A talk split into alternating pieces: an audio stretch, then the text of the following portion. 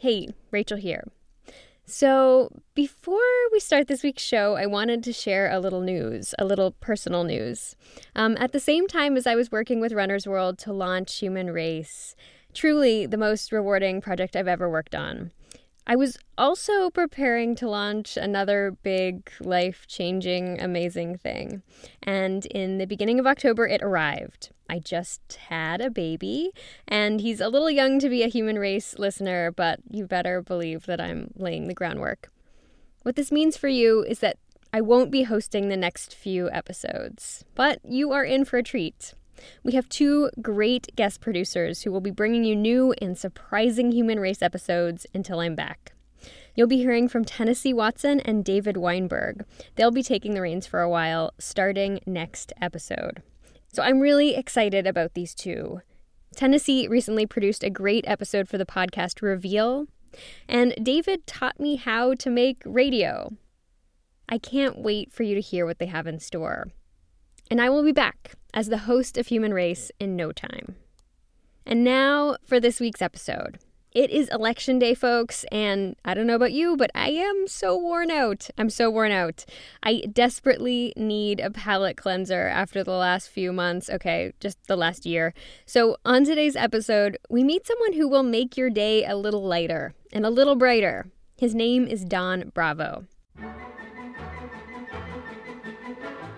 We're going to start Don's story in 2009. Don is approaching the finish line of his first ever 5K, and you know the moment. The crowd is cheering, that rush you get from the last steps of a hard effort. So, Don, he's nearly at this moment of triumph when a wave of uncertainty floods over him. I did I wasn't sure how to handle it. I just like nodded or you know, gave a wave and I didn't know what to do. There weren't any other runners around for him to take cues from, so Don gives a tentative wave and crosses the finish, triumphant. But that uncertainty, it plagues him. Was that the right finishing move? He, he wasn't sure. Now, Don lives in Boston, which gives him easy access to an expert. So, Don makes a pilgrimage to the Bill Rodgers Running Center. He went there to consult the four time Boston Marathon champion for advice. Why not go straight to the top, right? Um, when I spoke with Bill Rodgers, the the great marathoner, he's like, "Don't wave to the crowd. Just finish the race."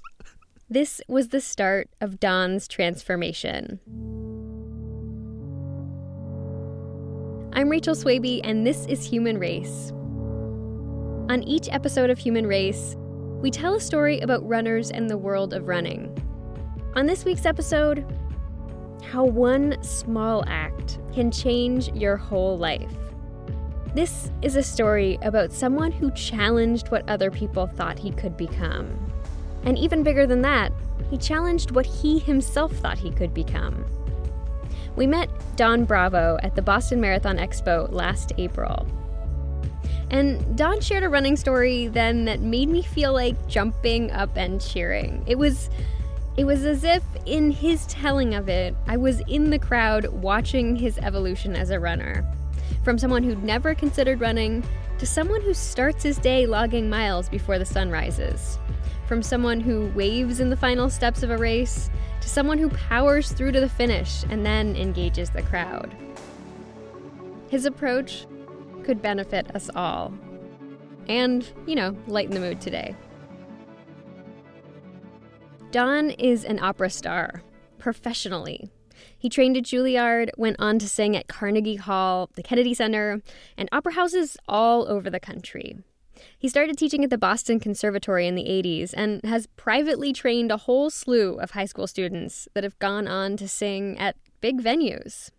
His professional Facebook page is full of quotes like, Keep calm and listen to Bach, and the only musician you should ever worry about being better than is the one you were yesterday. For most of his adult life, Don was totally immersed in his music. Exercise was not a priority. But that doesn't mean he wasn't aware of his weight. I was a good WrestleMania buffet away from 400. Meaning one big meal could get him there. People made jokes. He was passed over for singing roles because of his size, and he bought clothes only out of catalogs. When something went wrong in his life, any little accident or mistake, he attributed it to his weight.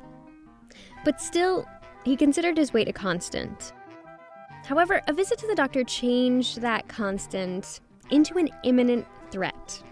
Don's weight, his doctor said, was shortening his lifespan, taking off years that he could be singing or teaching or spending time with his wife. The doctor gave him instructions for a longer life. First, he'd have to change his diet. So Don got a dietitian, specifically a sports nutrition expert. He started eating more greens, and he replaced soda with three quarts of water a day. When Don met with his doctor again, the doctor was really pleased, and he handed Don the instructions to his next challenge. The doctor told Don, You know, now that we've got the diet portion, we've got to do cardio. But I want to bench, I want to lift, cardio. But I want to do this, that, and this, cardio. What do we do for cardio? We start by walking, um, or we start doing steps. No problem. There were steps around Don's neighborhood, so he climbed them. He checked the box, Don is an all in kind of guy. So one day, a month after he started exercising, Don decided he wanted to tackle a more substantial challenge. Something a little more ambitious than what someone could wrongly perceive as neighborhood ambling.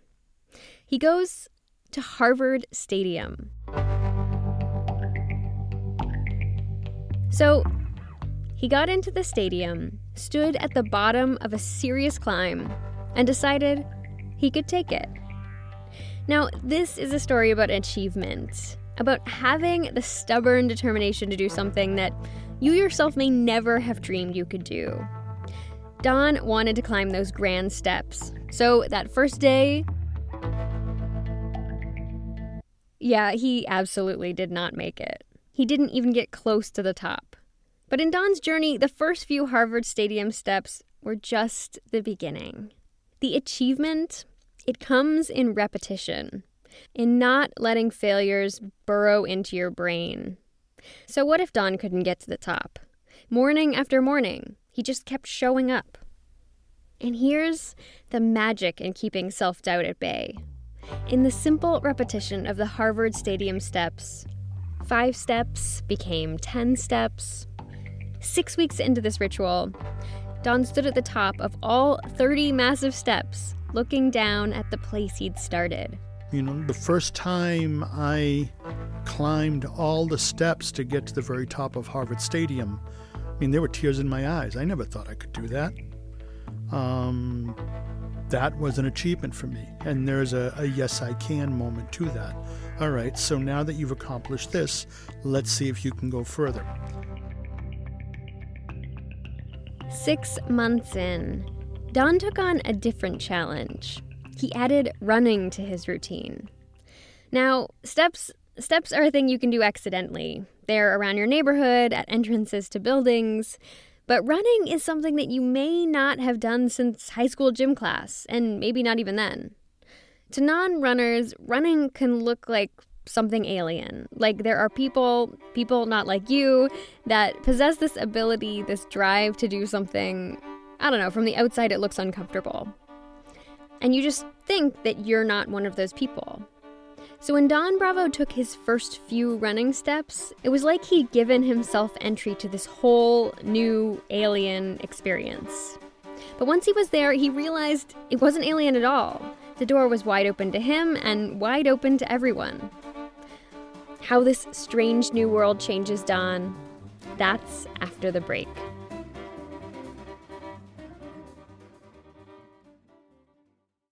And we're back.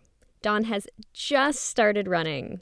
And once he started running, he wasn't going to give it up for anything.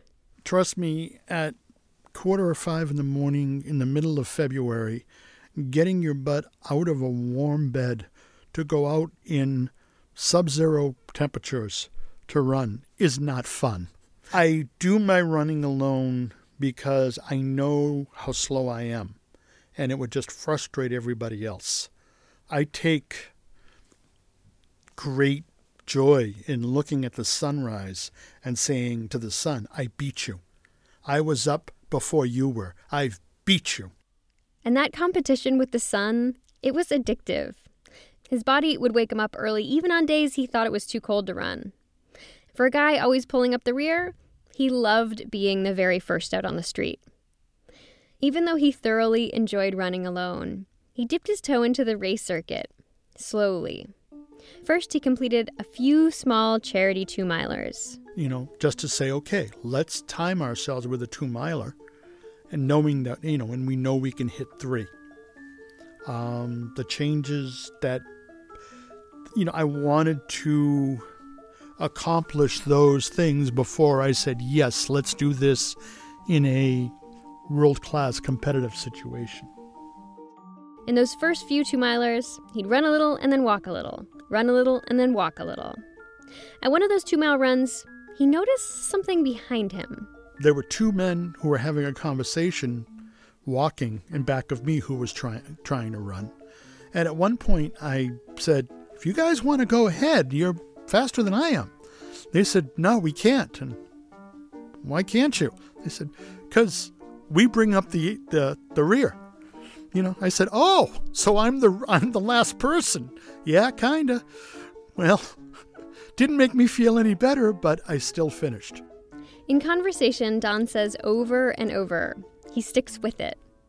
Don finally decided to take on the Harvard Stadium equivalent of 5K runs. He set his sights on a race that takes place the day before the Boston Marathon. But while he was registering, he found himself in another moment of newbie uncertainty. And I applied for handicap because of my size. I was about 350 at the time, um, 375, 350. She asked my handicap, you know, am I in a wheelchair? And I said, No, I'm just obese. And she said, Well, can you still finish in one under an hour?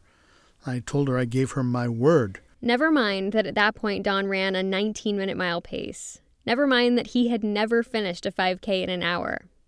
The adrenaline of his first big race, and it being in Boston, a 5K, the day before what's arguably the world's most prestigious marathon. And Don, Don Bravo, one year ago the non runner, one year ago a WrestleMania buffet away from 400 pounds. He squeezes across the starting line, and this is his first big starting line, one man in a throng of people. But then, ahead of him, the crowd thins out. It's just the first mile, but Don starts to worry. Police ushered him to the sidewalk to allow for cars. Now, this had happened to him before in other races. Police move or sweep the last few runners to the sidewalks to ease the blocked traffic. But this was not a good sign when he's racing the cutoff clock. I had questions in my mind about doing it under the hour and also not getting swept. So he picks up the pace. His feet are screaming, his lungs are protesting. He moves from the sidewalk back to the road, and all of a sudden he's ahead of the sweepers, ahead of the people who could crush his race dreams. But just barely. Now all he needs to do is stay there,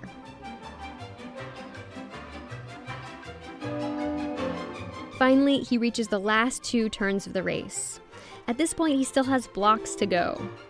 Don says, except for his wife and some friends, he he really didn't expect to see many people still at the finish line. And I knew that they wouldn't sweep me, and I was ahead of my one hour time limit. Um, and then as I headed down Boylston, which is the main drag that you see when you watch the Boston Marathon on TV, um, people were yelling and cheering, and I'm thinking, what's going on? And they're doing it for me. They see this overweight, you know, guy chugging along trying to make it. And they just gave me this wave of positive energy and emotion. It was like running on a cloud. He sees the photographer's bridge above the finish line. He has that momentary panic of what to do. Remember, he's not one of 25 people crossing the finish line. He is just the one, the last one, but also the only one rousing the crowd. Uh, people were cheering, and it was such a feeling of victory for me. Um, and my two best friends jumped the barrier, which you would not do now, and were hugging me and all excited because this was an accomplishment and it was something that I had achieved and I set out to achieve it like literally a year before. One buddy, we've known each other 40 years um, since high school, and he literally, I'm getting a little caught up. I mean, he was had tears in his eyes because he was so happy for me. Well, anytime your wife says, "I'm proud of you," that's, um, I mean, that's glorious. Don, by the way, only refers to his wife as his beautiful wife or dear wife. They met in the third grade, and he says he's been trying to impress her ever since. He promised the race official he would finish the 5K in under an hour. And he did. Like 58 minutes and 45 seconds. Yes, I was huffing and puffing and sweating, and my feet hurt, but I could call myself a runner. And Don got his first race medal. Now, I know that some people dismiss the fact of all participants getting a medal. A medal doesn't mean anything. Um, well, to me, it does, and it did. And I still have that medal, and I'm still very proud of it, even though I have others. That first one meant a great deal. It was a symbol of something that would have been wholly impossible just the year before. A symbol of where all the stairs, the 5 a.m. wake ups, the running was able to get him a Boston finish. Don wore it proudly the day after the 5K. And I had somebody once derisively, and it really hurt, said, Did you buy that? No, I earned it. Um, that really, that still smarts.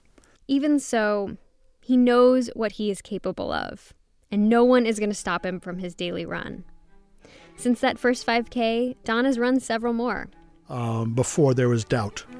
And uh, with finishing these multiple races, um, that doubt has been lifted.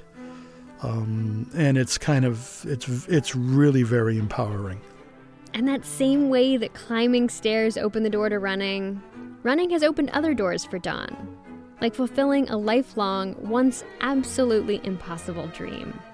That's after the break.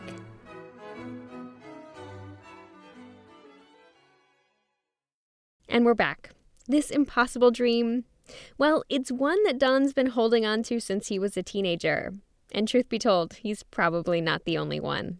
Now, when I was uh, 16, I saw Rocky, and there's Rocky going up the steps of the Philadelphia Art Museum.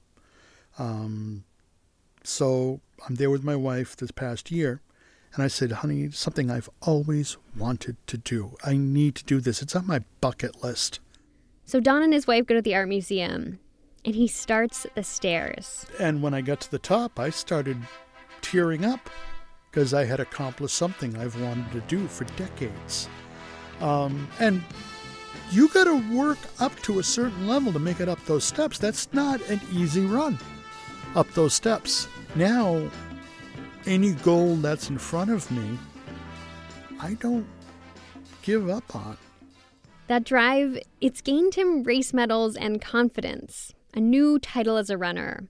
And in the process, he lost some of what initially had held him back.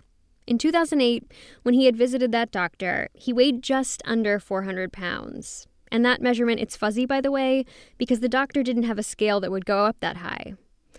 Eight years and lots of running steps later. Now I'm right on the cusp of two of of 240. 240. Through sheer determination, he lost over a third, a third of his body weight. And it's not like those pounds just melt off once you get up and move. When you work off that much weight, your body, in a way, fights to retain that fat. During intense weight loss, the hormone leptin decreases. Now, that can be a problem because leptin is the hormone that tells your brain, eat less and get your body to get moving. When leptin dips with weight loss, it means your metabolism can slow and your appetite can increase. Basically, your brain's worried you're not getting enough food and says, hey, eat up.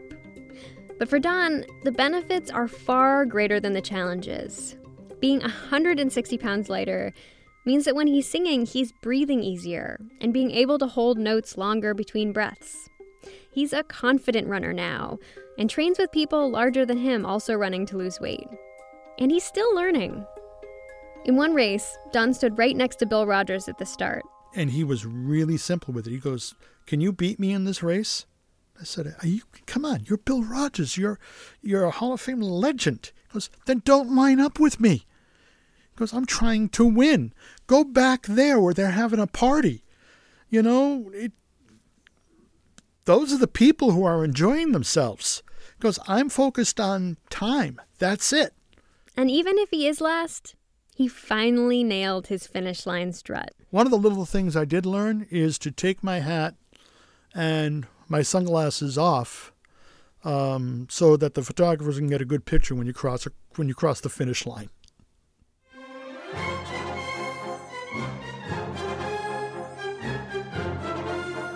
We hope that this little story was a bright spot in an intense time. And if you're new to us and looking for even more distraction, check out episode 7. It's about the people who take on this completely nutty challenge that almost everyone fails. Or check out episode 9, which is about a woman who confronts her family's history of Alzheimer's by spending time with a runner battling the disease. The story this week was produced by Casey Martin and me, Rachel Swaby. It was edited by Audrey Quinn and David Weinberg. The theme music is by Danny Cocke. David Willey is the editor in chief of Runner's World and the editor in chief of this podcast. Human Race is a proud part of the Panoply Network.